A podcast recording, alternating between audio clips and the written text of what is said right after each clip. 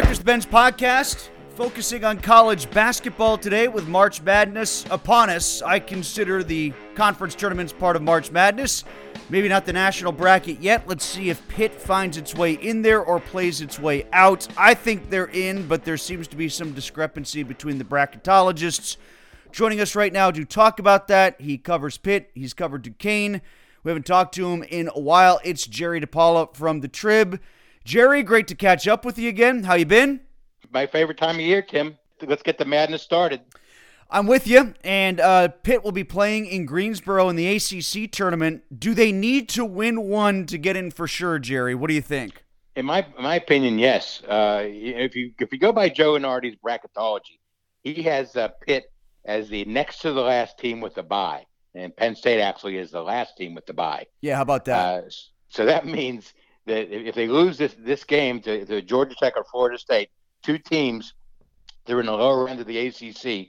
Uh, Pitt could get uh, could actually get knocked off the bubble and right into the NIT. Wouldn't that be a come down?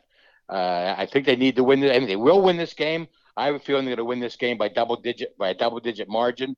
It may be close for a while, but I think they'll come back and and and, and whoever they play, they're going to beat them. And it has to be Georgia Tech three times. It's very difficult to beat a team three times in one season.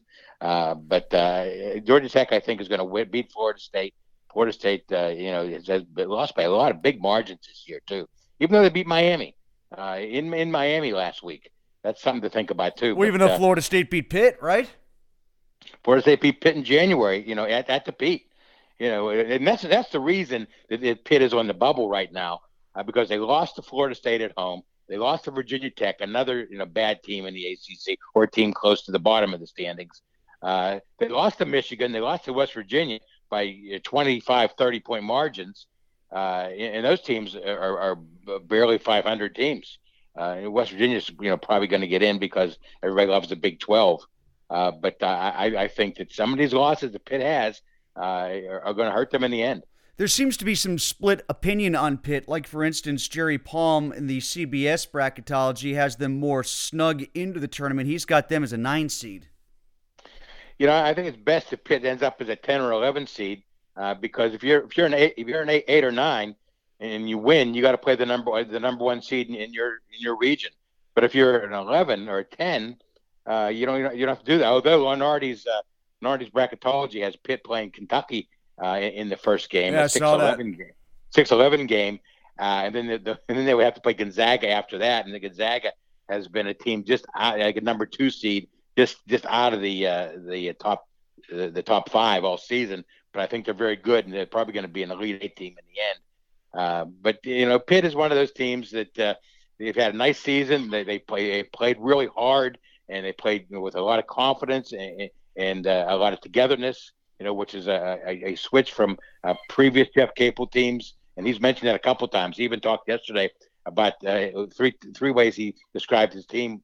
His, his five years at Pitt would be hard, dysfunction, and incredibly rewarding. But dysfunction is part of it. Until this year, when he brought these all these guys in from all these different colleges, all these transfer guys, and they all meshed together like they knew have known each other all their lives. So I give credit Capel a lot of credit for that. But uh, losing to Notre Dame, my goodness. I mean, I understand there was so much emotion with Mike Brey, everything his last home game, but then they went to Clemson and lost by 26 or something like that uh, a couple days later. So you know, Pitt has those bad losses, and some good wins. Obviously, Miami and Virginia, are good wins. But when you lose to Notre Dame and, and Virginia Tech and Florida State, uh, that's not good. And and if you can't win on on two on Wednesday, I don't think they're going to the tournament. I'm with you, Jerry. Uh, what you said earlier about at least the first round game, if they do manage to get in, uh, maybe it is better off if they're in 11 or a 10, so long as they don't have to play in Dayton first. You know, you have just as good of a shot, I think, of winning your first round game if you're in 11 or 10 based on the parity in college basketball, and then maybe a better shot of winning the second round game as opposed to perhaps eking one out in an 8 9 game and then getting a number one because I do think it gets a little thicker in the top four or five. After that, it feels like a pretty significant drop off to me between um, those top, you know, four or five teams in basketball and then a big, thick middle, if you know what I mean. Like, I'll give you the Palm one, for example, again. If they're a 9 8, they get Providence in the first round in Columbus. I mean, that would almost be a home game for Pitt, I would think. And then right. Purdue in the second round is probably going to be a home game for Purdue. Well, you know, there's not a whole lot of difference between playing Purdue and Gonzaga in the second round. I think Gonzaga is a 1 8 seed. Very actually, they'll probably be a 2. Uh, but they're just as good See, as some Palm of has them as a three. I actually think they might fall off the two line, Jerry, even if they beat St. Mary's in the championship. Uh, if they, they win beat St. Mary's for a second time this season, I think they'll be a two for sure. Okay, all right. Uh, but you, you know what I'm rooting for, Tim, and maybe I'm, I, I like to root for the story. How about Pitt versus Penn State and Dayton? Oh, I'd love that. Well, for a while, it was looking like you might see Pitt, Penn State, and West Virginia all in Dayton. I guess yeah, probably not all three of them will go to Dayton, but I but uh, I think it would be very interesting in in uh, almost karma uh, if Pitt has to play, if Penn State has to play Pitt. Now I don't think there's a is a, a real uh, uh, problem with Penn State not wanting to play Pitt in basketball. I think it's mostly in football, but still it would it would be a great game. You really would. It would be, we we can we can all drive there. Uh, a lot of fans will be coming from both places. Would be and that's a great place to play basketball too. It's a great venue. So that, that's if it, if Pitt actually has to do that, I don't think it's going to be that bad bad of a thing for them. Quick Just get in is good. Quick aside here, Jerry. I don't know how you feel about this. I've always been of the opinion that since they expanded the Dayton games and made them, you know, the first four, right. I've always wanted those to be like the bloated extra teams, the big conference teams from the Power Fives that are trying to get in on the 11 line. I don't like the Cinderella small conference teams having to play each other in those games. I'd rather just see those teams get into the field of 64, get what they deserve for winning their conference tournament. And if you're barely playing to get in, if you're one of the last four at large teams in, those spots should all be for those kind of teams, like the 11 seeds. Everybody should just play to get onto an 11 line. That's what I think. What do you think? Well, I, I think that those they, they match up two 16s, at least two 16s in two of those four games, uh, just because they really don't deserve to be in the in the, in the field of 64. Uh, I don't know about that. I, I, think if you if you're allowing teams to get in for winning your conference, if you're recognized as a D1 conference, then you deserve it. You deserve the chance to lose by 35 to Gonzaga. that's what I think. Well, maybe that's what they're trying to avoid. They're, they're trying to uh, to avoid that. You know, some of these teams are going to lose by 50. You know, I, I think there's been there's been some of those games. Of course, you know, Virginia as the number one seed lost uh, a couple it was like five years ago in 2018. I remember covering the Pirates in Bradenton and watching that game. But but uh, Jerry, uh, you know, what though? It doesn't doesn't having bigger schools draw more eyeballs to the sets and bring more people to Dayton? Oh, absolutely. I doesn't already have Mississippi State as one of the the, the uh, first four. Uh, yeah. Um, let me look here. Let me see if I can bring this up. Well, I can tell you what Palm has. That's still up in front of me here. It's Michigan, Penn State, Mississippi State, and Utah State. Well, there's a, a couple Power Six teams right there. Three of them. You know, yeah. Yeah, so I, I really think that, that you're right. I think that would, be draw eyeballs. It would be more interesting than than uh, Southeast Missouri State against Drake, uh, which which might be one of the ones we see. Who wants to see that, right? You, you know, so. Uh, but I, I, just think that uh, it, w- it would be interesting if, if, Pitt could Pitt could play Penn State in the uh, in the first four. Uh, they have a chance to win, obviously, a better chance to win than if they open up against Kentucky. I think. Um, you know, I think Kentucky's a better team than Penn State. That's another thing. I think it's some of these teams that have been struggling during the season uh, are, are, going to make some noise in their conference tournaments and in the NCAA tournament. I think North Carolina, if you want to talk about that right now, Tim, as a, as a in fact, just my pick to go all the way to the, the ACC tournament championship game. I, I, think North Carolina, even though they lost to Duke the other night in, in a close game, they've been playing better lately. They have a lot of talent on that team, and I think they can beat Virginia in their second game. Where'd you see Drake as a 16 line? I've seen him as high as a 12. No, I just was, I just was pulling oh, names out okay. of the, All right, okay. air. Southeast Missouri State and UNC Asheville. There's two 16s, right? And then Fairleigh Dickinson, you know, is a team that lost to Pitt this year by, by, by a bunch of points. And they used to be in, they're in the Northeast Conference. They used to, you know, beat Robert Morris every year. Sorry, not every year, but the, they they played Robert Morris a lot. So that, that's the kind of teams you're going to see you know, in the uh, in, in the in that first four. But uh, I think you're right. Pitt, Penn State, or, or, or Mississippi State, Kentucky, or whatever would be games that uh, would be way more interesting. Jerry DiPaola with us. You mentioned how far you think North Carolina's going to go. How far you got Pitt going? Uh, I think they'll win Wednesday uh, against. Uh, I think it's going to be Georgia Tech against Pitt, and Pitt's going to win Wednesday. And uh, I, I, can see them beating Duke in the next game. But if I had to make a prediction, if you really, you really wanted me to make a prediction, I'd have to pick Duke. You know, Duke has too much talent, too much one and done, too many NBA guys who who, who are fre- who've been freshmen all year and now are re- really playing better because they have a lot of experience. They've won six in a row. Only two teams in the ACC are going into the tournament with with winning streaks. Uh, Georgia Tech has won three in a row, and and Duke one has, has six in a row. So I I think Pitt will give Duke a very good game. It'll be a close game, probably like the Miami game Saturday night. But I see Pitt getting knocked out by Duke in the in their second ACC game. I was looking at some of the odds, Jerry, and I wrote about this in the Trib today. Both Duquesne and Pitt, even though they've had really strong turnaround seasons, they're not getting a lot of love from the KenPom chances. Um, you know, the KenPom website did predictive theories and, and threw out the not odds, but percent chance of both those teams winning. They did it for every conference, actually. Right. And they've got that. Pitt as a 6.6% chance of winning the A uh, the ACC.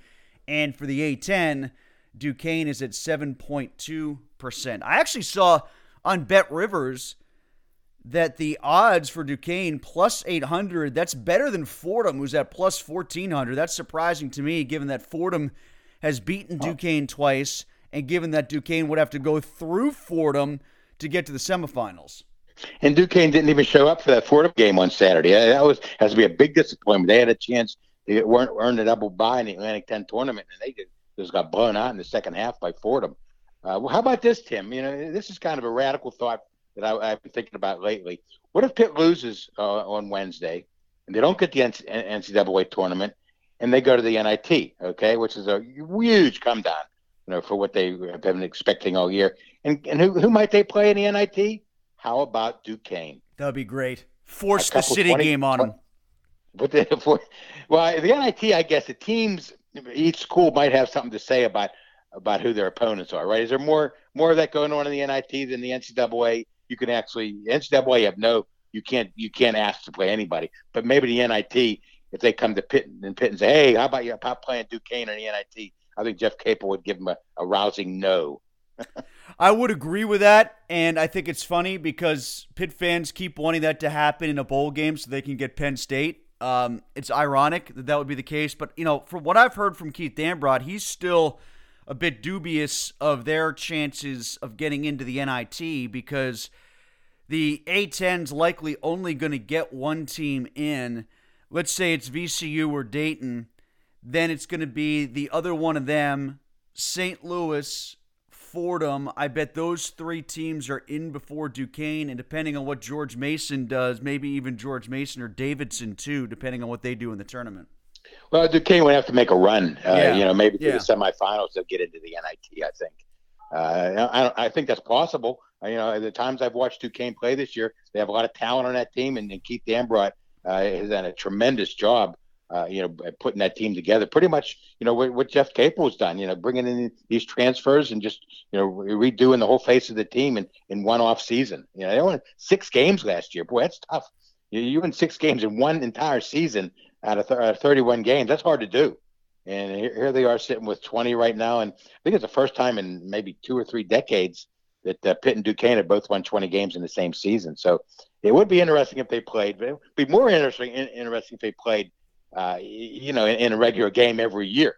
Uh, but for some reason, you know, they don't want to do it. Pitt doesn't want to do it for the same reason that uh, Penn State doesn't want to play Pitt in football. Well, you know what, Jerry? I think with the way things have gone this year for Pitt, it's underscored why they would never do the city game again because they could lose. That VCU game is hanging over their head like crazy. The one bad loss, perceived bad loss to Florida State's hanging over their head you know, bad losses count more than anything else these days, and I think that's why Pitt is so reticent to do the city game, whereas beating Duquesne wouldn't mean much for him.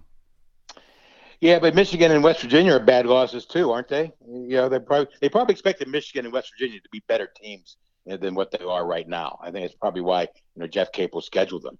Uh, but uh, that, that, if they had lost to, to Duquesne uh, in, instead of West Virginia, that would probably be considered a, a worse loss, I guess. But they're both kind of mediocre teams anyway.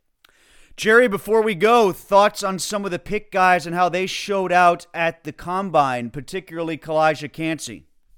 He ran a faster uh, forty time than Aaron Donald did, right by one one one hundredth of a second. Yeah, when they when they retimed his second go round, it ended up being a tenth of a second faster. Yeah. So, there's, so it's four point six six, I think. Six seven. Six seven, and, and Donald was four point six eight. Uh, you know, they, they're people comparing him to Aaron Donald, which is really unfair to the poor guy. I mean, he's a nice player, very good player. Uh, you know, and, and, an impactful player. You know, not only you know when when you're roster and your starting lineup, but impact the way he knocks people down. Uh, I, I, remember Charlie Partridge uh, talking to me in the office uh, last season. He said he was grading the, the video on the way back from Virginia Tech. I think it was last year actually, uh, and and all of a sudden he's watching you know a play with, Calijah Kancey just ran right into a guy and knocked him over, you know, like like a like a cement truck, and he went whoop. like, wow, that's something else. And all the guys sitting around and started laughing because they knew exactly what he was looking at. Kancey can really make an impact when he hits somebody, and has a really good chance he's going to be a first round pick. And of course, I think it's going to be a really good chance he'll be there when the Steelers pick. Uh, yeah, I don't know what the Steelers think about him. Uh, they do need uh, some help on the defensive line, obviously uh, and he, he, could probably help them. Uh, they, they need help everywhere, actually, at both lines, uh, and probably a wide receiver too. Uh, but uh, Kancey might be there when Pitt picks. I saw, even though he didn't or run, did, pick. I'm sorry. I saw, even though he didn't run due to a hamstring injury, that Abanikanda was talking to Dallas, the Ravens, Broncos, Saints, and Miami. Boy, I think the Ravens and Miami would be great fits for him. Yeah, you know, you know, uh, Izzy uh, is the kind of running back has some size to him, some, some big, broad shoulders and big thighs, uh, but he also has, has, breakaway speed. We saw that in the, in the Tennessee game last season where he just burst in, he one crack through the through the uh, defensive line, gets into that secondary, and he's outruns guys. And he's out, running cornerbacks, SEC cornerbacks, and you don't see that that that often. Uh, I, I think the guy has a chance to be a pretty good running back in the NFL, no matter where he goes. And, and I think if he goes to, you know, Dallas would be a good place for him. Uh, you know, he could learn, you know, behind behind their, their veteran running backs, uh, and, and, maybe even play a little bit his, his, his first year. So yeah, I think Izzy's going to be a good, good, good pro running back. What about the way Addison performed? Uh, he pulled out after tweaking his back. He didn't run a great 40 time, measured a little smaller than anticipated. Uh, is his stock dropping a little bit after what I felt was an ascent going into some of the pre-draft workouts? Yeah, I guess it is. Uh, you know, I think Jordan Addison is a great player, and, Pitt would not have won the ACC championship without him. And um, I'm sure Kenny Pickett would love to be reunited with him. You know, on the Steelers, and and, uh, and Addison probably would like to come back, and Pitt fans would probably you know welcome him back. He came and played for the Steelers. They were upset with him you know, after he transferred to USC. But uh, all can be forgiven if he plays for the great Steeler team. Uh, but uh, I'm not sure that he, he's a uh, first half of the first round pick. I think he's a second half of the first round guy. Um, you know, wide receivers today, some of the better ones I think in the NFL are bigger guys. You know, you know, guys with some thickness to them who can also run. Uh, and, and Addison can do all that. And he, you know, he made, he made that great catch against Virginia uh, he we wrestled the ball away from a Virginia cornerback and went for a touchdown uh, that clinched the ACC championship in 2021.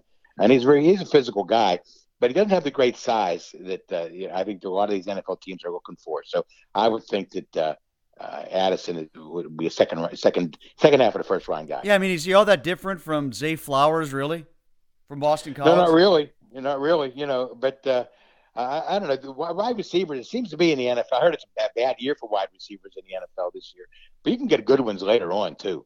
I mean, if the Steelers are looking for for another wide receiver in the draft, I don't think they should take one in the first round. You know, even if Addison is there, you know, I don't know what they think of him.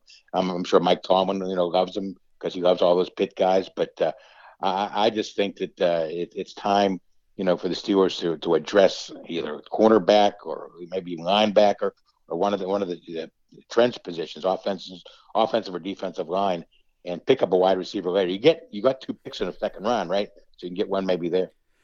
Jerry, thanks. Greatly appreciate it. Let's talk again soon, and let's talk again if the brackets come out and Pitt is in the field of 64, or let's talk again before the city game in the NIT that you proposed.